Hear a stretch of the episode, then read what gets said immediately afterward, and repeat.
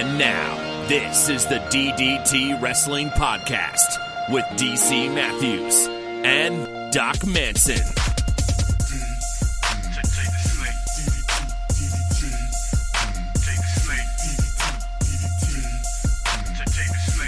Technology is such a fickle mistress, wouldn't you say, Doc Manson, at Doc Manson? I mean, I don't know if I would say that, DC Matthews, at the DC Matthews, but I certainly would agree with you if you were to say that. Well, I just said that. So. Okay, well, then I'm going to agree with you. All right. Well, welcome to episode 183. I'm going to keep saying that because I'm really tired after we finish recording of being like, what episode is this? Because I swear we were closer to 200 than we are now. But welcome to 183 of DDT Podcast. Last week we decided, since Doc Manson was probably never, ever, ever, ever, ever going to watch wrestling again, maybe we shouldn't be DDT Wrestling. Maybe we should be DDT Podcast. And then I get a little text on my phone from GQ, and he's like, hey, do you guys have any interest in playing video games and or watching Extreme Rules? And I went, oh, I bet he's going to watch wrestling again. Hey, in fairness, GQ texted and said, let's all get together. Yes. I forgot, because you told me last week, I suppose, on the show, or maybe off the show, that you were going to be traveling. Yes. Speaking of which, that means you just came back from traveling. We'll get to that in a second. Sure. But I agreed readily because I thought it was going to be an evening with both GQ and DC Matthews. Yeah. And when DC Matthews, of course, had to bow out, I was much less excited. I assure you. You're very sweet. It was one of those, I was chagrined, but at the same time, just kidding, GQ. I know. But at the same time, I was like, you know what? When I got the text, I was 6-7 states away. So I was like, I hope they get together. I hope they watch it. And then, to my delight, on Monday morning, I wake up and I was trying not to check Twitter because I hadn't finished Extreme Rules, but I had checked it. I think accidentally. I think I just clicked it just automatically, and I get a mention from Doc Manson, and he says, "Hey, Extreme Rules was good. So this is the first wrestling you've watched in a while, but I want to know before we even get into any of it, just how good. Like, you're all the way back in. You watched all of Raw. You watched all of SmackDown. You've got your, Brock Lesnar foam finger ready to go, or hey, it was good. I'm glad I haven't watched it in a while. I'm excited to see what it looks like in a month or two. Where are you at? What are you feeling?" I really don't have any interest in watching Raw or SmackDown. Sure. Because I feel like trying to watch those is just going to be disappointment personified. Sure. So not back there yet. And in fact, I don't know that I'm going to be watching really anything else at this junction. But I will say Extreme Rules itself was pretty good. It was excellent, I thought. Yeah, I mean, I still think that Baron Corbin and Lacey Evans, having now seen her in action, I don't think either of them belong anywhere near both the title scene or the main event. Sure.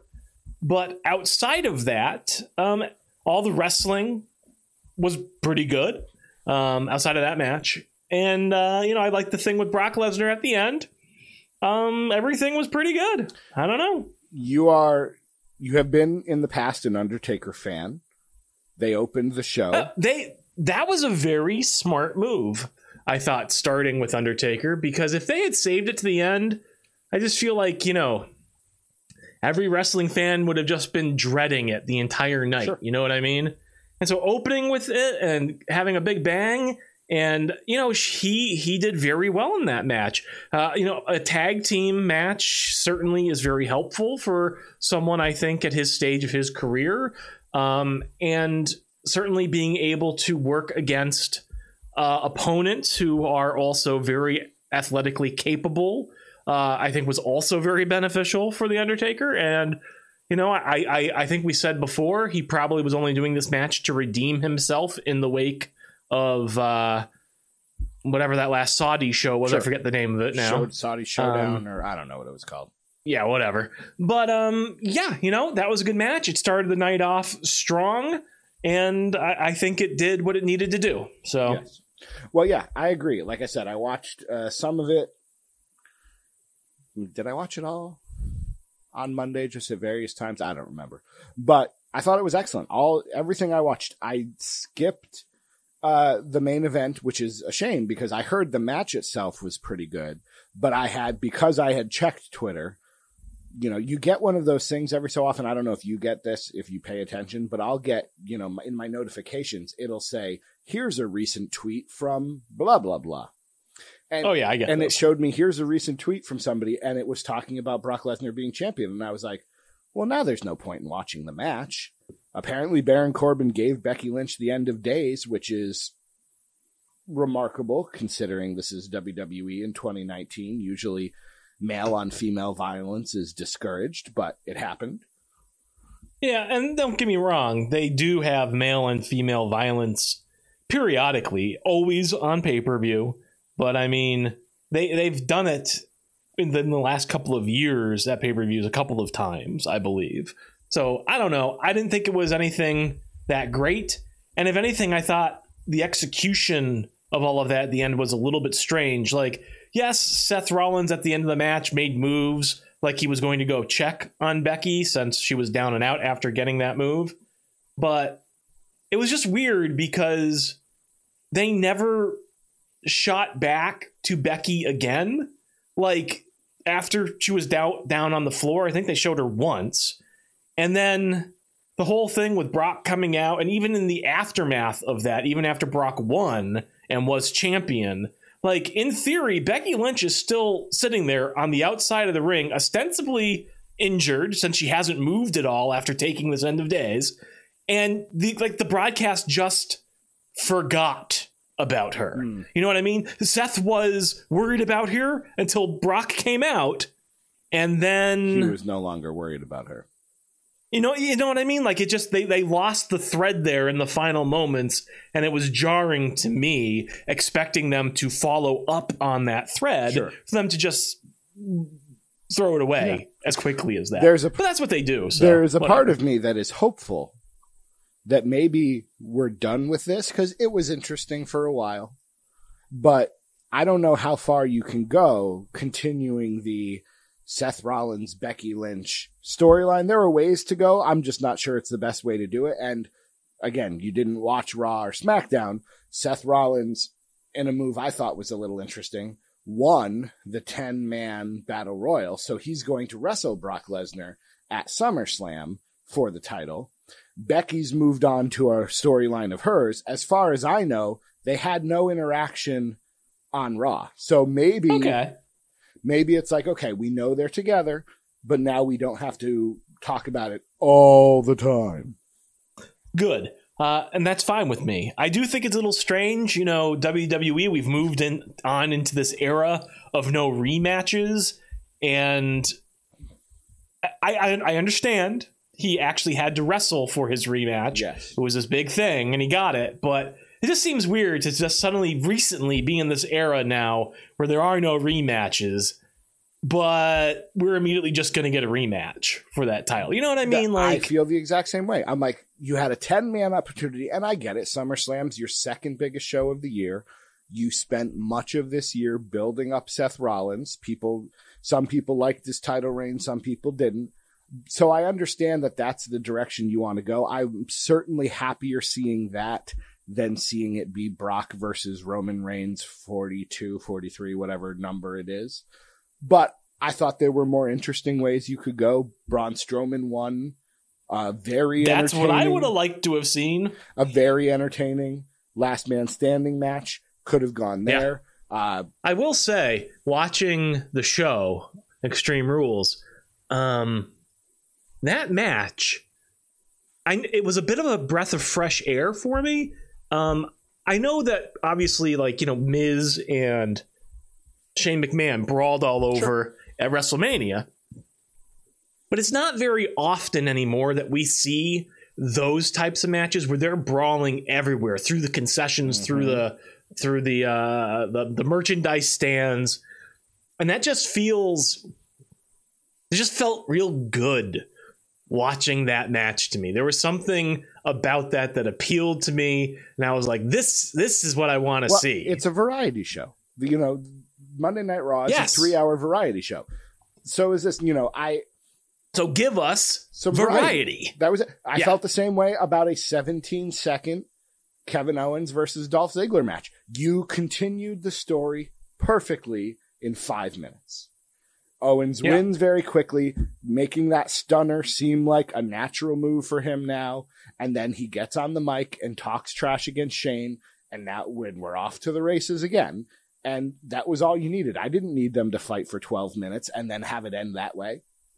Yeah, it was a very well balanced show in that it did have a little bit of everything. And the funny thing is, GQ will disagree, but the one part of the night that I started feeling like it was slow, and I commented on it, and this sounds blasphemous, honestly, was like in the middle of the AJ Styles Ricochet match.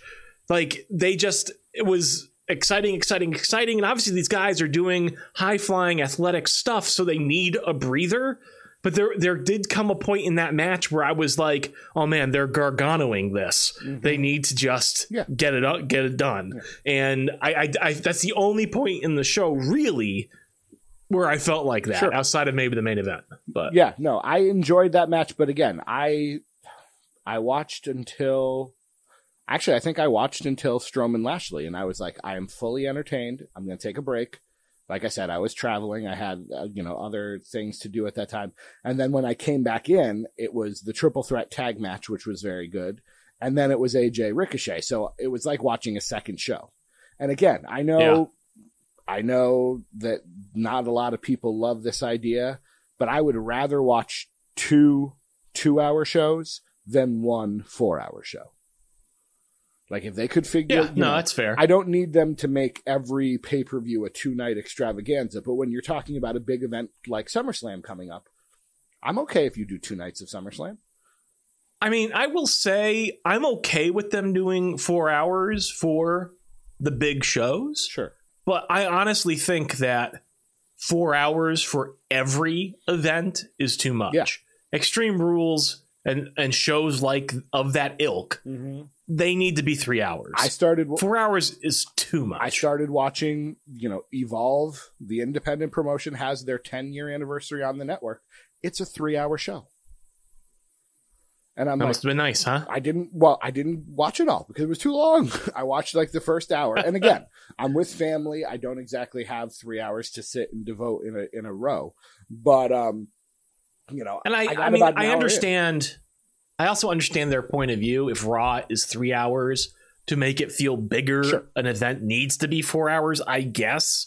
But I don't know. It's very difficult to maintain attention for that entire period of time. Yeah. And I think you're right. Breaking it up.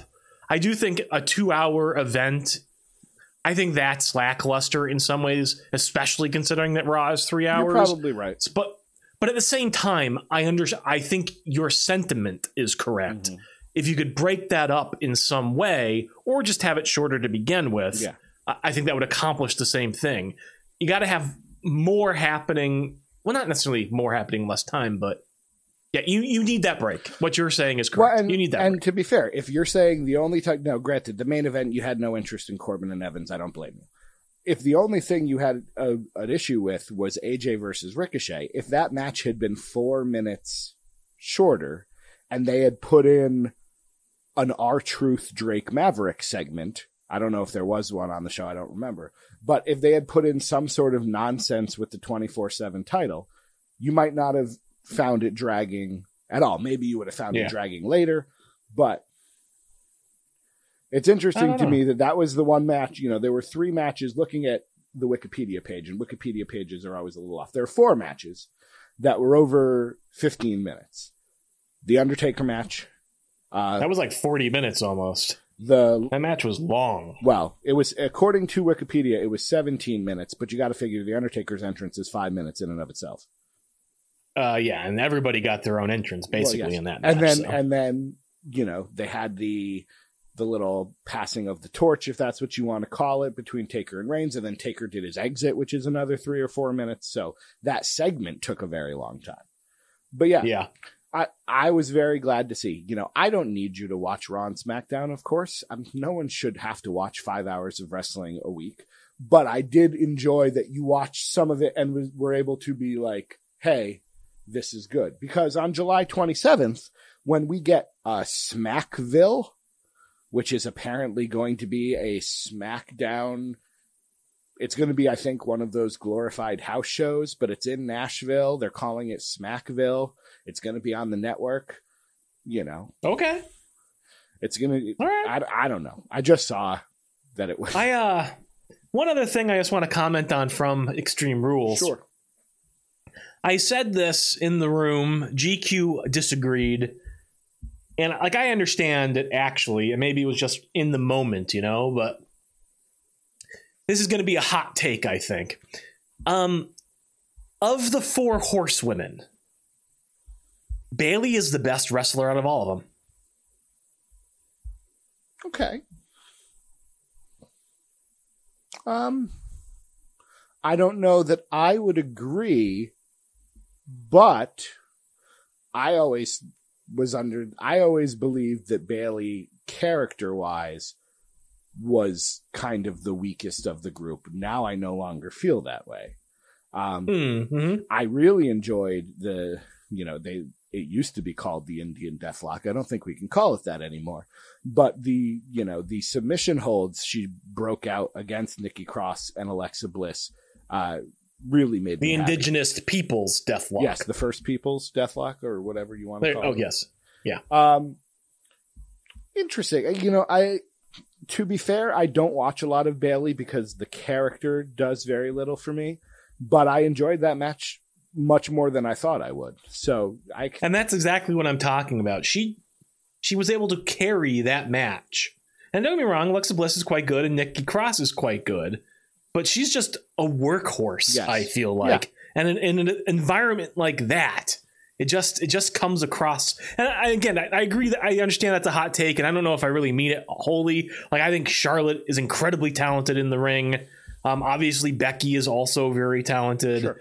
But I was just so impressed, I think, with Bayley that night. I think it's a different kind of talent. It is, yes. You know, there's I'm an incredibly good wrestler, and there is the workhorse. I'm going to make everyone around me look amazing. Because you came out of that match and you were like, Alexa's good, Nikki's amazed, like Nikki Cross is legit. And then, so I could see what you're saying. It depends on what you're looking for. She's not the flashiest, obviously.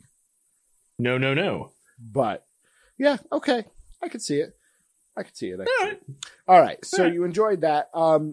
You didn't watch Raw or SmackDown. Did you watch the YouTube clip of Bray Wyatt making his return?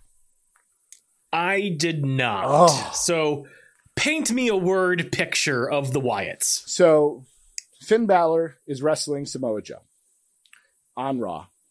Finn Balor wins with a roll-up because apparently that's how matches all need to end in WWE today, is we just roll people up constantly. Only when you are a small guy. That's how it works. Seemingly. You can only win by chance. So Finn Balor is posing in the ring to his music. And what I loved about this is I've never seen this happen before that I can think of.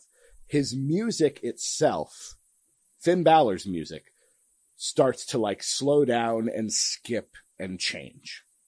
And then different parts of the lighting in the arena start going out.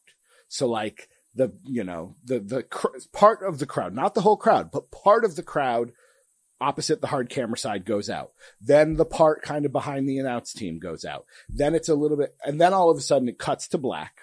You hear the sound of someone getting beat up, but you can't see it. And then a spotlight hits. The lights don't come back on. A spotlight hits, and Bray's there, full Fiend mask on. He's got Finn Balor in the position for Sister Abigail. I had hoped for a different move, but I get it. That there's something about that visual of the opponent kind of bent over, Bray kind of standing over him. He hits Sister Abigail. I don't even know if the lights ever came on fully, but there's a spotlight just of the mask. He's got like red and yellow contacts in. He's got the big Joker style grin. And then you hear Bray Wyatt laughing in the audio, and we cut. And I was just like, now granted, Bray Wyatt has never had a presentation problem unless you count the worms, like the bugs sort of thing. Yeah, right. That's never been his issue.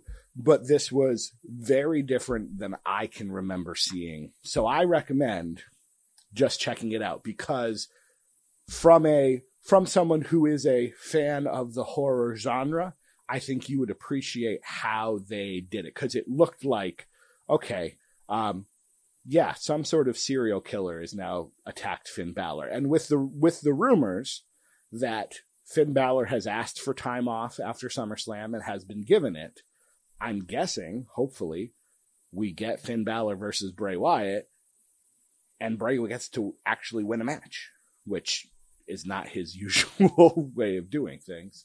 That's the one thing that's going to make or break the new Bray Wyatt. Yes. He's got to win. He's got to win. Yeah. I don't even care if he doesn't, like, I don't need to see him wrestle every week. I don't even know if I need to see him wrestle every pay-per-view. But when he wrestles, he's got to win. Obviously, this was just, again, a quick presentation, his quick return. But did you get any feel for whether or not he's going to actually wrestle in that mask? Kane style? I think so. Because I think that is going to be important for this character. Yeah. No, at no point did he take the mask off during that segment. Okay. And again, it was a short segment. But at no point did he take the mask off. He can clearly breathe in it. I think it's a mask that he could wrestle in. I hope we don't see Bray Wyatt wrestle, although there is part of me that wants to see him come out in a Firefly Funhouse vest, like put his wrestling shoes on as he gets in the ring like Mr. Rogers, wrestle, and then the Fiend shows up other times and wrestles. I'd be okay with that.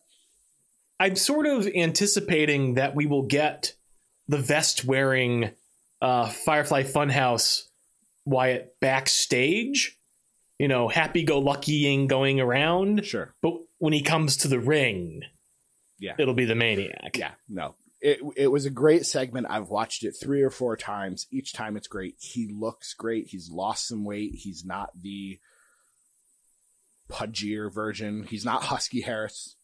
The rotund rotunda. Aha. Yes. No, he looks good. If they play their cards right, and again, I don't know if this is a character that like the Fox network is going to want to see, but this has the chance, I'd like to believe, of being something special. But you said it yourself. They got to commit. It's all about commitment. I agree. All right. SummerSlam. Yes, there's something called Smackville. I don't know what. I know it's Kofi versus Joe versus Ziggler. Anyways, SummerSlam's coming up. We know Becky Lynch is going to wrestle Natalya. Again, we're getting new stories. Bayley challenged Ember Moon. I think this, okay. So again, Bayley. So how are they going to turn Ember Moon into Alexa Bliss by SummerSlam? I'd like to believe. Let's pontificate on that.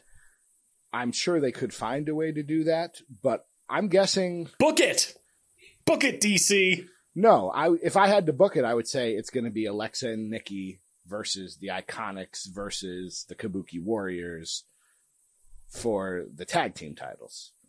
Okay. Because you got to continue that storyline, I would think. No, I think this is Ember Moon's, again, it's her showcase match.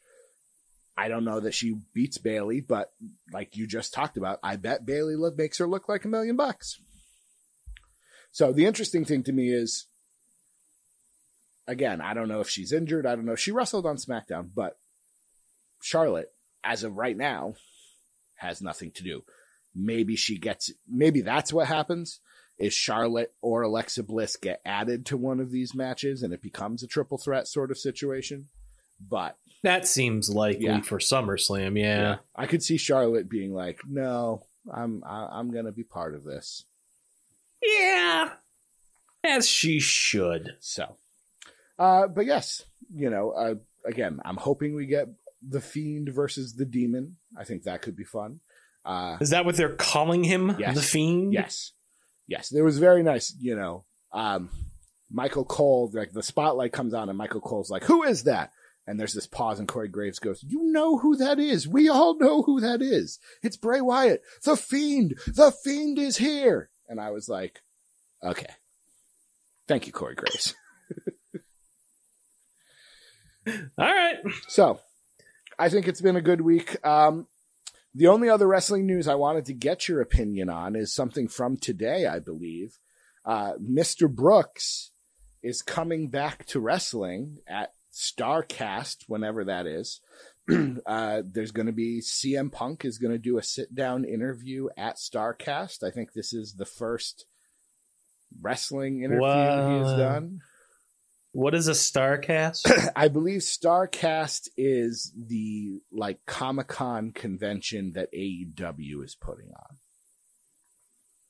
But it's not actually a wrestling show. No, but it's going to be like I said, it's going to be like Comic-Con, and one of the panels that people will go to is a CM Punk interview. Okay, I'm sure someone's excited for that. That's kind of what that's what I tweeted. Yeah. I'm like, I don't care, but I'm happy for those people who do care. Yeah, it's not this guy, but, you know, power to you. Yeah.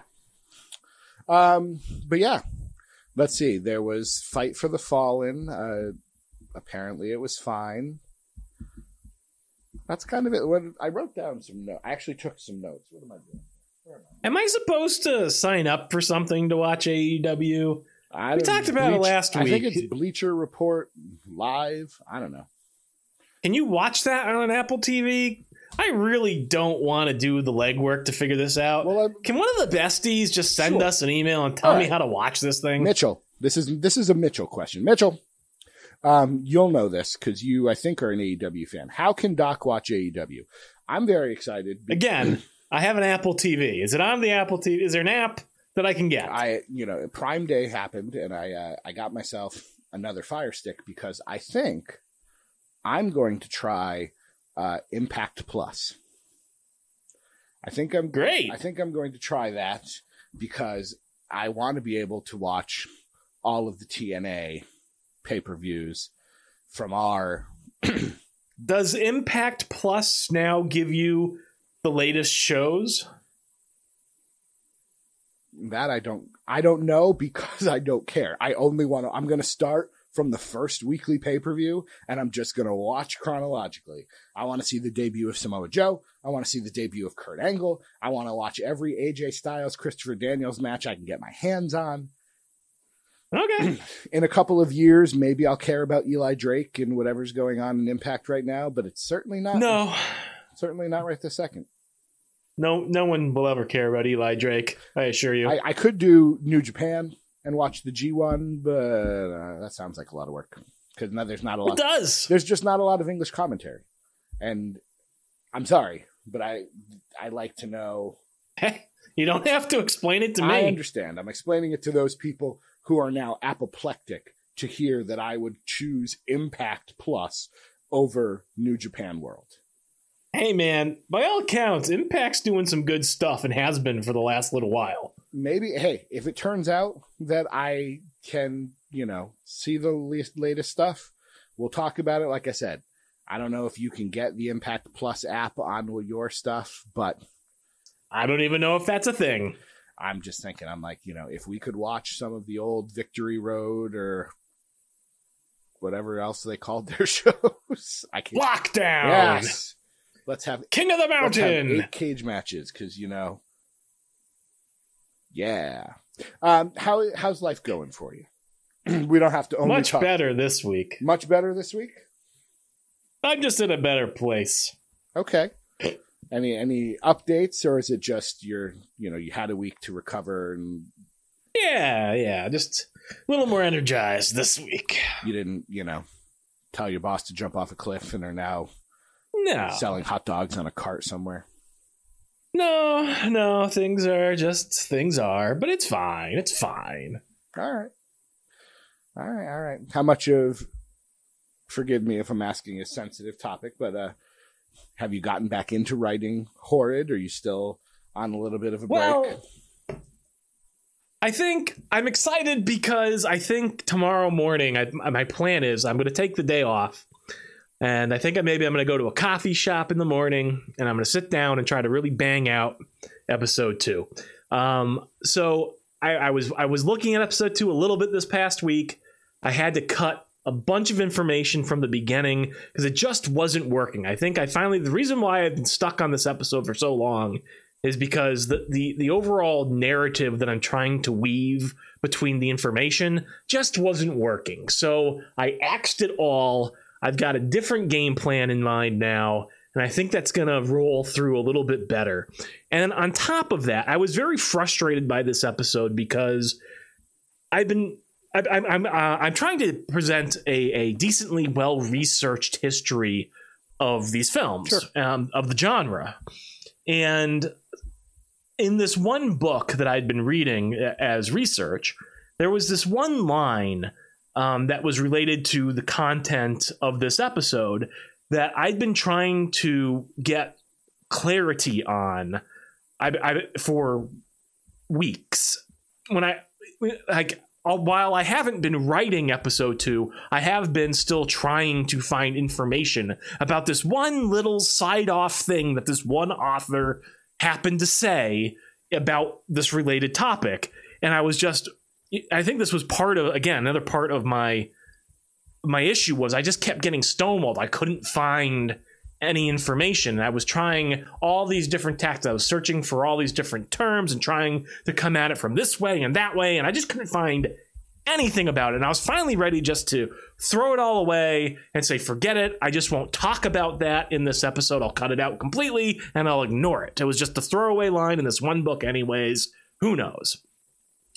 And then there's this one film that I'm talking about in the episode that I just happened to look up on Wikipedia. And lo and behold, I got a bite on that one little throwaway line that I couldn't believe that it just happened to be. And it got me some names that now I'm going to be able to follow up on, mm-hmm. and I'm actually maybe going to be able to piece together what I wanted to piece together in the first place. So I haven't done the research follow-up on that lead yet, but I am, at this point, feeling closer to what I wanted to do in the first place, thanks to that discovery just the other night. So, well, that's great. Yeah, again, feeling energized. Please tell me the name of the coffee shop off air, so that I can come and just ruin all of those plans. Because I'll just show up and be like, hey. What are you doing? Bring me some beef jerky and you got a deal. Oh. All right. Well. Or a donut. Or a donut. You let me know. I got. There's a place out by you that's supposed to be very good donuts. Oh, yeah, probably. I think I know the place you're talking about. I'll have my people call you. Exactly. Well, all right. We've got emails. We've got 6 of them. Half a dozen. While we were talking about donuts. Anything else in the world you want to talk about before we get into the email? I think we can go right on over to it. Podcast@DDTWrestling.com. The first one comes from good buddy Jeremy, and it's called 2 Observations. Gentlemen, it's a long one. I figured I'd read it. Yeah. I hope this email finds you both well. It does. It seems to be that both Raw and SmackDown have been very good programs over the past few weeks. There may be reasons for this, such as shorter matches and shorter, more to the point backstage segments. Cutting the fluff allows more individuals to get screen time. I'm not going back to figure it out, and this may be a homework assignment for DC, but I'd roughly guess that no short of 60 to 70 different talents got time on TV, between the two shows. No, I'm not going to do that homework assignment, but I do understand what he's saying. He is right, and we can talk about that. Certainly, the writers and producers and McMahons decide what is aired, but one thing that will never change about professional sports entertainment is the fact that the talents have more to do with getting themselves over than folks who bemoan wasted talents would care to admit. A gesture, a precisely timed pause, or a clever turn of phrase can work wonders to elicit a reaction from the people. I feel like the two new showrunners are sensitive to this fact and are encouraging more screen time for more people. Hopefully the talent turn it in their favor. Secondly, shorter matches are not a bad thing. If in kayfabe we are supposed to buy that a match is a competition with the goal of holding your opponent's shoulders down for a 3 count, is it so hard to believe that Samoa Joe couldn't dispatch Finn Balor in 3 minutes? Or a well-timed stunner from KO couldn't beat Dolph Ziggler in 7 seconds? A return to believing that anything can happen means big moves mean more, longer payoff matches matter, and finishers actually finish matches. No question this week, just my observation on the improvement in WWE TV lately. I think these are important steps in recapturing lapsed fans. Sent from my iPhone on the day before my birthday, Jeremy. It is Jeremy's birthday today, so happy birthday, Jeremy. Happy birthday! And when this gets released, it'll be the day after your birthday, so I hope you had a good one. He went and saw Spider-Man, I think, with one of his children, so it has to be a good thing.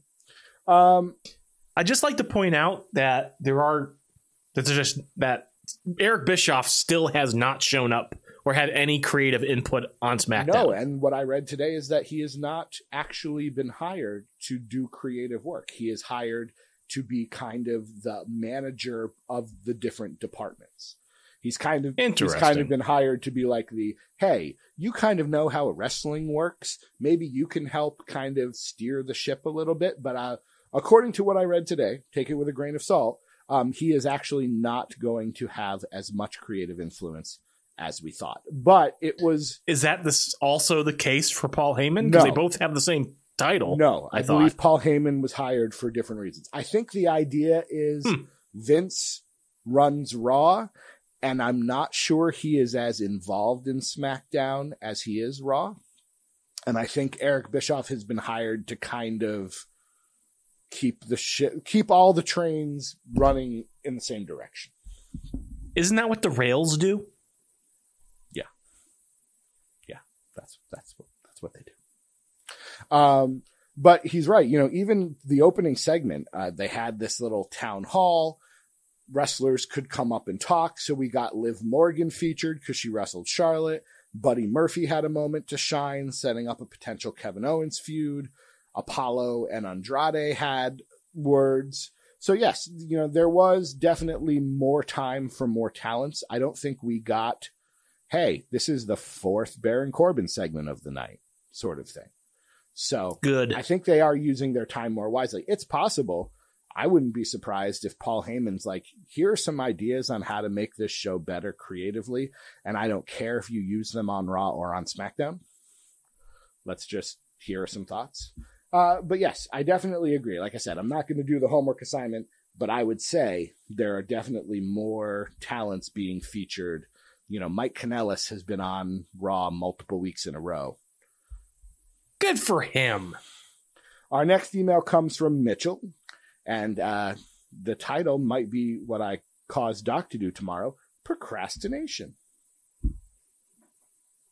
Jeremy said we should email, so I'm really procrastinating. I should be using this time between calls at work to catch up on reading for my history class. However, I feel obligated to send an email and couldn't think of anything. Thus, the procrastination becomes the email. Have you all ever procrastinated as a student? No, never. What are some of your biggest procrastination blunders and victories? Question mark, question mark. You've never procrastinated? Not once in my life.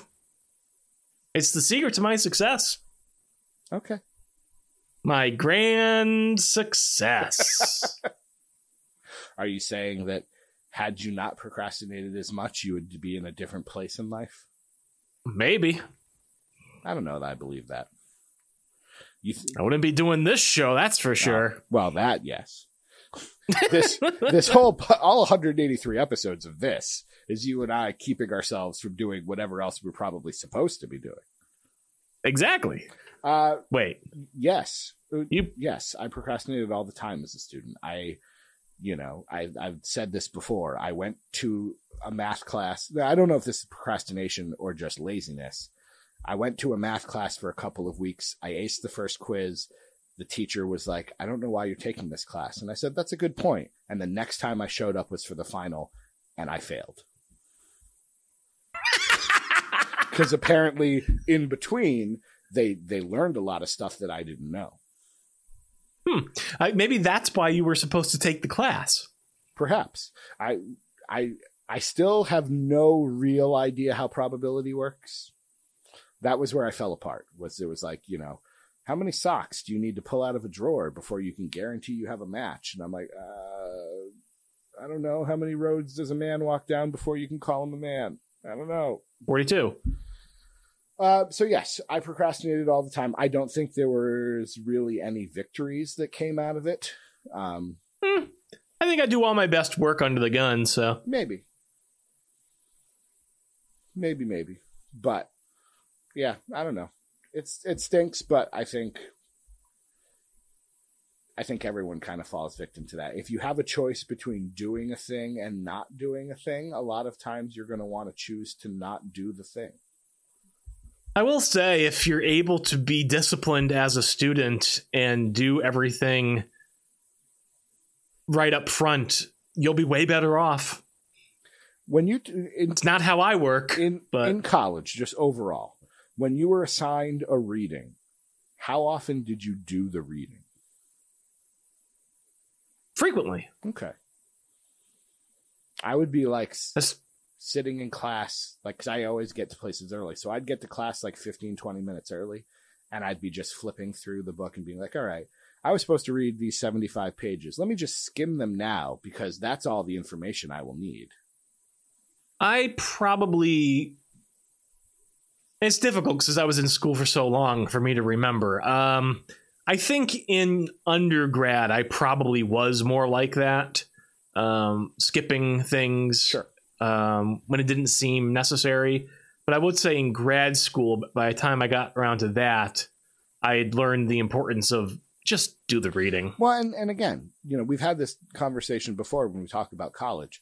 When you actually are doing the work that you want to do, like you went to college ideally to be, or you've discovered you really want to pursue, yes, you're going to do the reading. When it's like, oh, here's the fundamentals of nutrition, I only need this class to satisfy X science requirement. So no, I'm not going to do the reading. I know plenty about nutrition. Just look at me. I have the body of a god. Dionysus. But that would be... Anyways. Don't take academic advice from me, and I'm a teacher. That's all I'm saying.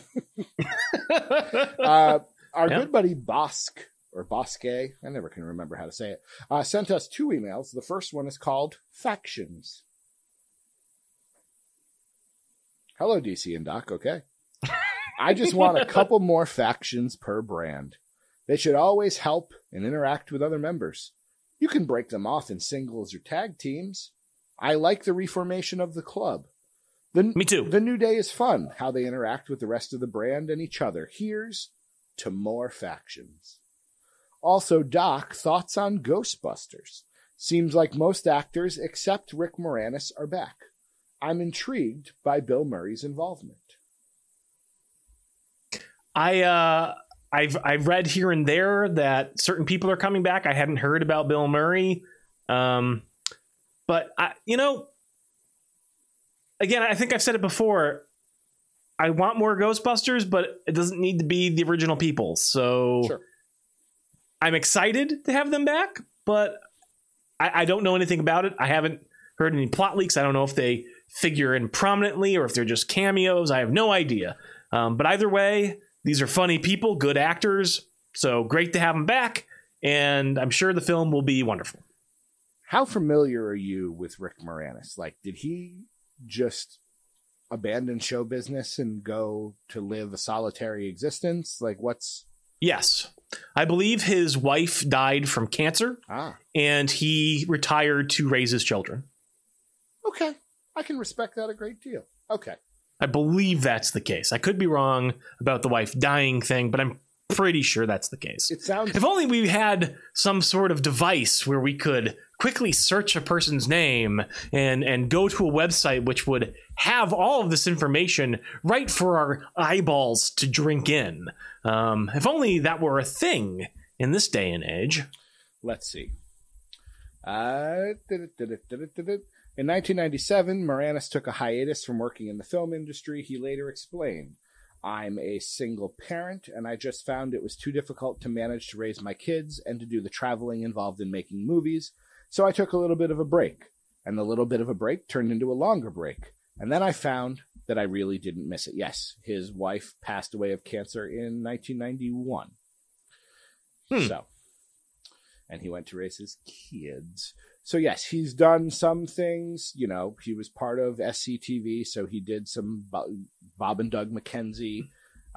You know, he's done a little sorts of things. But, and again, I really respect that. Good for you. I would like. He's a hilarious guy, so I miss him. I would like to see him back. You know, again, I don't know how old his kids are. They don't go into that in this, but. You know, in 97. Well, they must have been born before 91. Yeah. Well, in 97, he took, you know, that's 22 years ago. You know, your kids are now adults. So now I'm guessing it's just like you said, he doesn't miss it, but I'd love to see him back. I always enjoyed him. Dark Helmet. Oh, man. Wonderful. I love Spaceballs. All right. The email continued. Anywho, I feel like these days either SD Live or Raw is new and exciting while the other is flat. The past couple of pay-per-view have been solid. I hope KO takes off. Reminds me of, surprise, Austin, which is... almost like he's supposed to remind you of that. I imagine we're going to see them in a segment next Monday on the Raw Reunion Show. Oh, boy! Also, SD Live could be great if Bischoff buys SmackDown, much like Shane did with Nitro, and moves it to Fox. Best to you and yours and the besties, sent from my semi-vacation phone. Boss continues with NXT Breakout Star. Am I reading this one too? Okay. Well, it's a continuation. Yes. DC, what is this NXT Breakout Star? I would ask how I missed this, but I know the answer. Family, life, and work. Is this a tournament? Please tell me it's a tournament. And when is it? Asking for a lazy friend. Best again, Bosk. Also, don't knock mayo cake until you have tried it. It's awesome. Super moist. Sent from my SV phone. The breakout tournament is a tournament that has been going on these last few weeks on NXT. I believe this week was the final opening round match. And the idea is these are 8 wrestlers who have not been on NXT television. They're part of the Performance Center, but they haven't been on NXT television, and they're having a tournament. The winner gets a title shot of his choice in the near future in NXT. So former Ring of Honor star ACH, who's now wrestling as Jordan Miles. He got the chance to shine. DJ Z from TNA. He got the chance to wrestle. It's a lot of those kind of guys. It's a lot of the, here's a name from the indies that you know. They've been wrestling, you know, in the NXT house shows. Now they're on TV. Cool. So it's been fun. The first 3 matches were good. Like I said, I'm behind on my wrestle watching for this week, so I'll have to check out the last match. But it's been entertaining. All right. Our next email comes from Danielle. 3 minutes. Hello. On the readathon question, it could be any kinds of reading from comic books, audiobooks, ebooks, etc. Okay, gonna stop you right there. Audiobooks, not reading. I don't think that counts. I'm gonna put my foot down, DC. Audiobooks, not reading. Because it's an audio, it's an oral medium, so it's correct. It's listening. Yes. Okay. I'm not reading a movie. Yes, but it has a visual element. So what? You don't. I suppose read it's like saying your radio. I suppose it's listening to a podcast is not reading a book. No. Okay. Anyways, the cardiologist appointment wasn't too bad. I will be taking a tilt test in August, which is the bane of my existence. I've taken them before, but where I go for doctor's appointments doesn't have a recent record of tests, so I get to take it for the fourth time now. I've never really passed the test by proving that my blood flow is fine. If you pass out after being strapped to a table at an awkward 90-degree angle, then it proves something's up. Sounds awful. Good luck. Today's question is wrestling related. Describe a wrestler in under 3 minutes. Now, I'd love to hear you guys describe a book or a movie character in that same time limit. Curious to see who you guys pick as examples. Hope you all have a wonderful weekend. Danielle. Seth Rollins is Becky Lynch's boyfriend. The end. The Undertaker is a supernatural wrestler who's spooky. I would say we could probably also he's not a great wrestler anymore. 30 seconds. We should play. You're familiar with the improv game Countdown, right? Maybe. Well, it might have had a different name. I called it Countdown. You have a scene. You're doing the scene in a minute, and then you do the scene in 30 seconds, and then you have to do that same scene again in 15 seconds, and then 8 seconds. And I used to do a version of that called catastrophe compression. Oh, okay. It's the same idea, except you have to have a catastrophe so that the scene is guaranteed to get more wild as it goes on. Yeah, but that would be an interesting thing to do, to play that game. You know, you have a minute to describe The Undertaker. Okay, now describe The Undertaker again in 30 seconds to get down to, okay, describe The Undertaker in 2 seconds. All right, we're done. Right, yeah. Describe a book or a movie character. I'll give you one. Gandalf. Yeah. All right. 3 minutes. Gandalf is a wizard. A wizard is not a human. It is its own race. And he is one of them. He does magic. And he sort of is guiding the races of Middle-earth to try to... You're distracting me. Come on. That's not fair. Emojis, Skype, really? To try to save Middle-earth from the second Dark Lord, Sauron. And eventually Gandalf dies, and he comes back. He's resurrected, and he's more powerful than before. And he guides the other characters to their success. Spoilers. So he's a wizard. I did not know that wizards were a separate race. Yes, they are. They are. Is that only in the Tolkien universe, or is that supposedly everywhere? Well, I guess it's just in the Tolkien universe. I guess in most fiction, they are just human beings. He is a member of the Astari Order.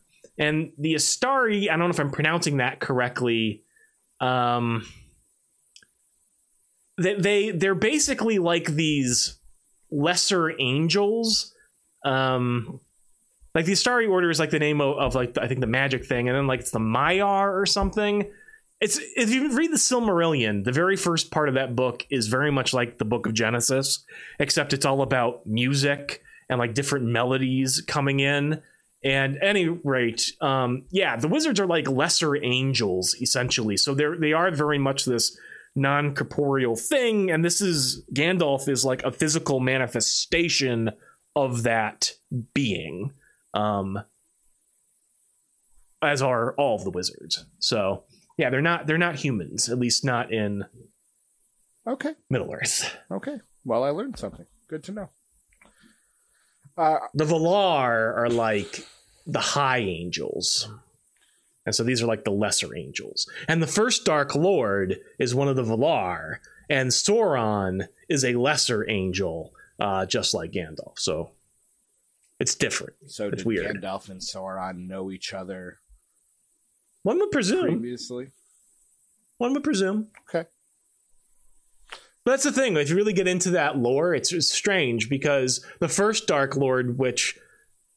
they're fighting basically in the Silmarillion. Silmarillion is a very different type of book, though. It reads more like an encyclopedia than it reads like a narrative.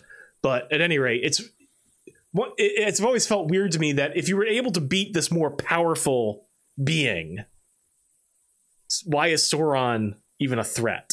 But I whatever. That's being very reductive about the whole thing. I can't. And only nerds care to listen to your Lord of the Rings podcast.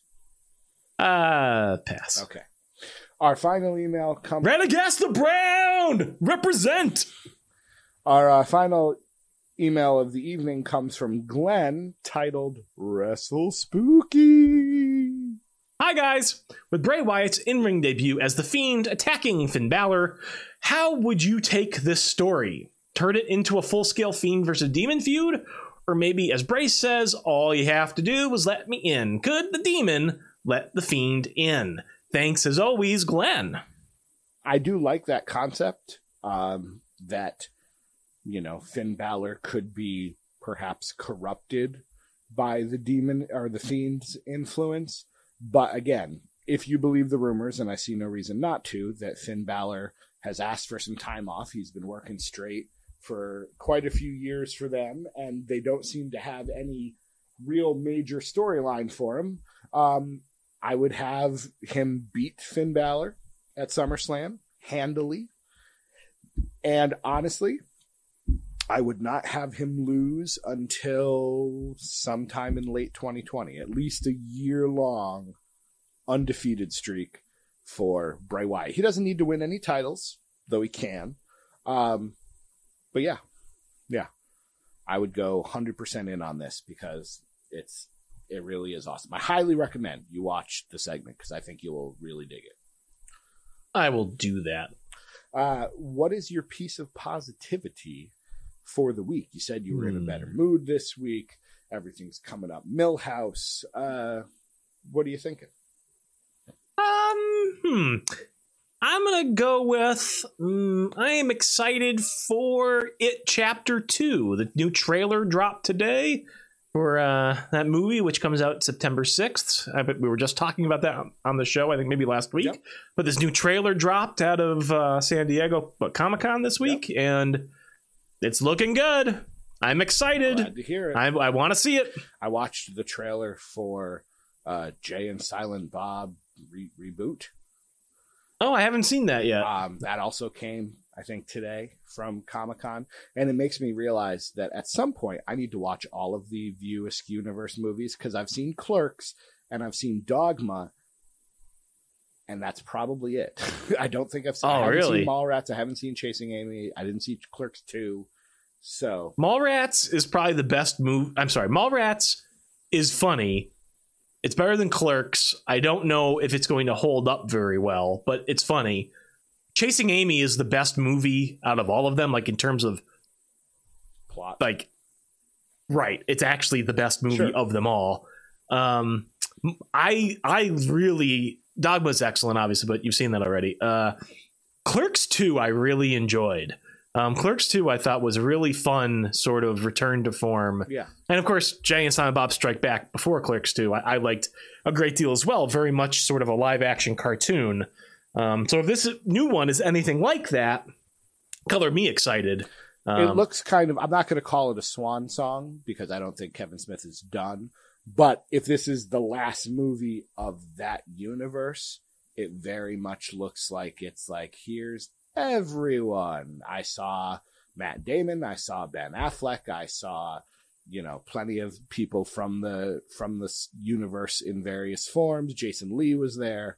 So Affleck's back, really? I saw him. I don't know what character he's playing, but I saw him. And I saw Matt Damon. Good. And he was, spoilers, dressed like the angel in Dogma. I don't know how they're going to pull that off. But nice. So yeah, that is not my piece of positivity. My piece of positivity is this right here. Like you said, I spent some time traveling. I am trying consciously not to delve too much into super personal stuff or just personal stuff in general on the show. But yes, I was traveling. It was a family event. I was down in the Carolinas again. And it was exhausting. And, you know, so the fact that I am back here, I think I did the math in the car. I think I've spent at least half of the past month, if not more than half, away. Yeah, seems like it. So I'm very happy that as far as I know right now, we're done.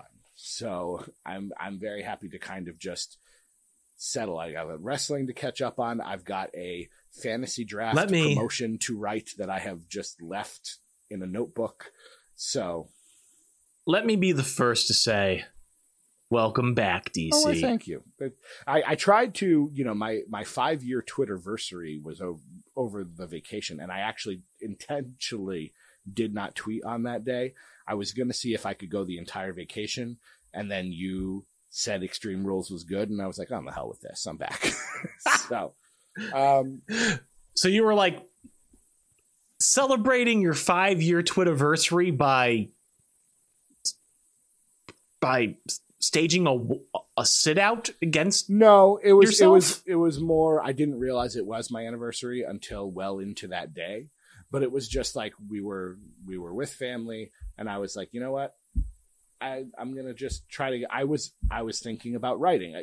You had said last week you weren't sure what the future held, you weren't sure what we were thinking, you weren't sure about wrestling, and there was a part of me, as we're driving these long trips, I'm like, all right, so if Doc is really and truly done with wrestling, I don't want to be done with wrestling. So what exactly do I want to do?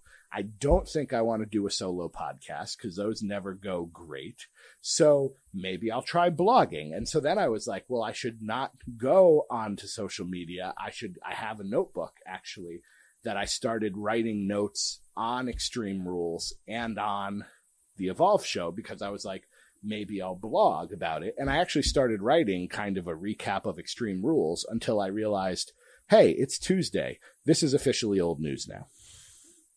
So I'm not sure what exactly is going to happen with that. Maybe it's just going to be all the archive stuff because that is not as topical. But yeah, I was like, you know, let's see how long I can go without social media. And then you said you had watched wrestling, and I was like, well, I made it, 24 hours or so. Go me. That was enough. Fair enough. So, but yes, my piece of positivity is being home. And like I said, if that means that I can come, throw scones at you while you're sitting at a coffee shop, then so much the better. Absolutely. Thank you for joining us on, again, episode 183 of the DDT podcast, Wrestling, DC, and Doc Talk Experience. We're coming up on episode 200, which will be, I think we'll get it in before the end of 2019. I haven't looked at a calendar, but I would imagine there's at least 17 weeks left in this year. I'm thinking about setting up a Google Voice number. Really? That way people could call us and leave a voicemail. Oh. Sold. I also want, I debated the merits of, also on this long road trip, of just getting a P.O. box, just being like, I know we're trying to get Patreon to pay for it, but I would pay for that. I'm just morbidly curious to know what sort of stuff we might get if we had a P.O. box. So probably nothing. Well, now I'm depressed. But you could send some stuff out, and that would be fun. True. That's true. The 200 episode celebration. Get some of DC's crap. I sent a bunch of books to Jeremy recently, so I have. Oh, cool! I have other stuff. Here's a cord to a Chromebook I no longer own. You're welcome. Here is the spinner belt I bought at a tag sale. So you're welcome. So you sent you mailed stuff to Jeremy, but you have issues mailing things to other people? Yeah, I kind of didn't put a return address on it. I was like, look, if this doesn't get here, it'll just be lost in the mail. Okay, gotcha. All right. Gotcha. All right. Thank you all for joining us on this journey. We hope you have had a fantastic time with us. We have had a fantastic time with you. Anything else you would like to say, Doc Manson, before we head out into that good night? If you'd like to have your thoughts read on the air, you can do so by sending a message to podcast@ddtwrestling.com.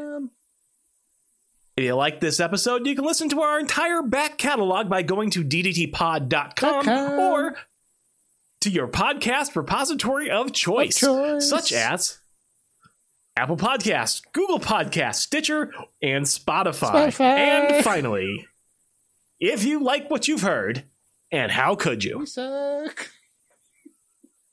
Head on over to patreon.com/DDT Wrestling to send just a little bit of financial support to DC and Doc. It helps keep the lights on and the podcast train a-chugging. I'm on about 3.5 hours of sleep, if no one noticed. He is Doc Manson at Doc Manson. I am DC Matthews at the DC Matthews. And until we meet again, my friends, we love every part of you, including the squishy bits. Won't you be our bestie?